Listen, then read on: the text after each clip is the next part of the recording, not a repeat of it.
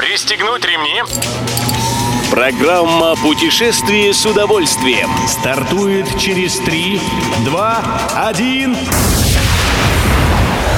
Приветствуем всех любителей путешествий. С вами Тимофей Гордеев.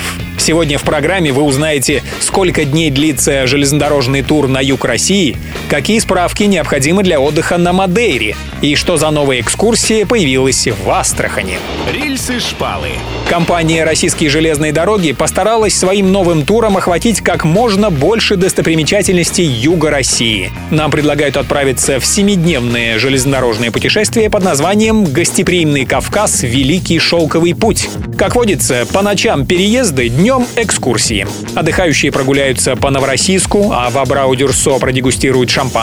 Побывают в лермонтовских местах в Пятигорске и на источниках Нарзана в Кисловодске. Осмотрят Аргунское ущелье и отправятся на экскурсию по Грозному. По сведениям РИА Новости, поезд также сделает остановки в Есентуках, Махачкале и Волгограде. Начальная и конечная точка путешествия – Москва. Недавно завершился первый тур гостеприимного Кавказа и начался второй, а старт третьего намечен на 22 мая. Летом поездки, вероятно, продолжатся. Едем дальше. Португальский остров Мадейра – одно из самых безопасных в плане пандемии мест в Европе. И в разгар коронавирусных страстей здесь было более или менее благополучно, а в последние недели и подавно.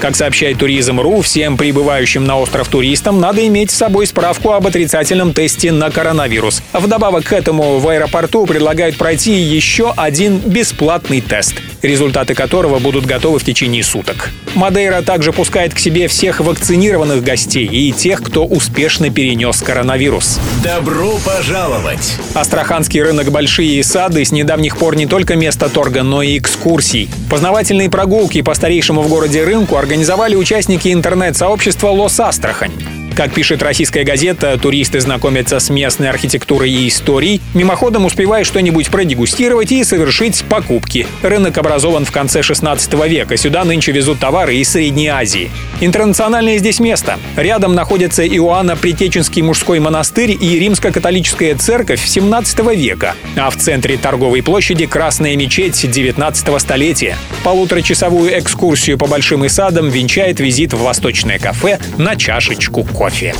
Все выпуски «Путешествия с удовольствием» можно послушать, подписавшись на официальный подкаст программ Дорожного радио. Подробности на сайте дорожное.ру. Дорожное радио вместе в пути.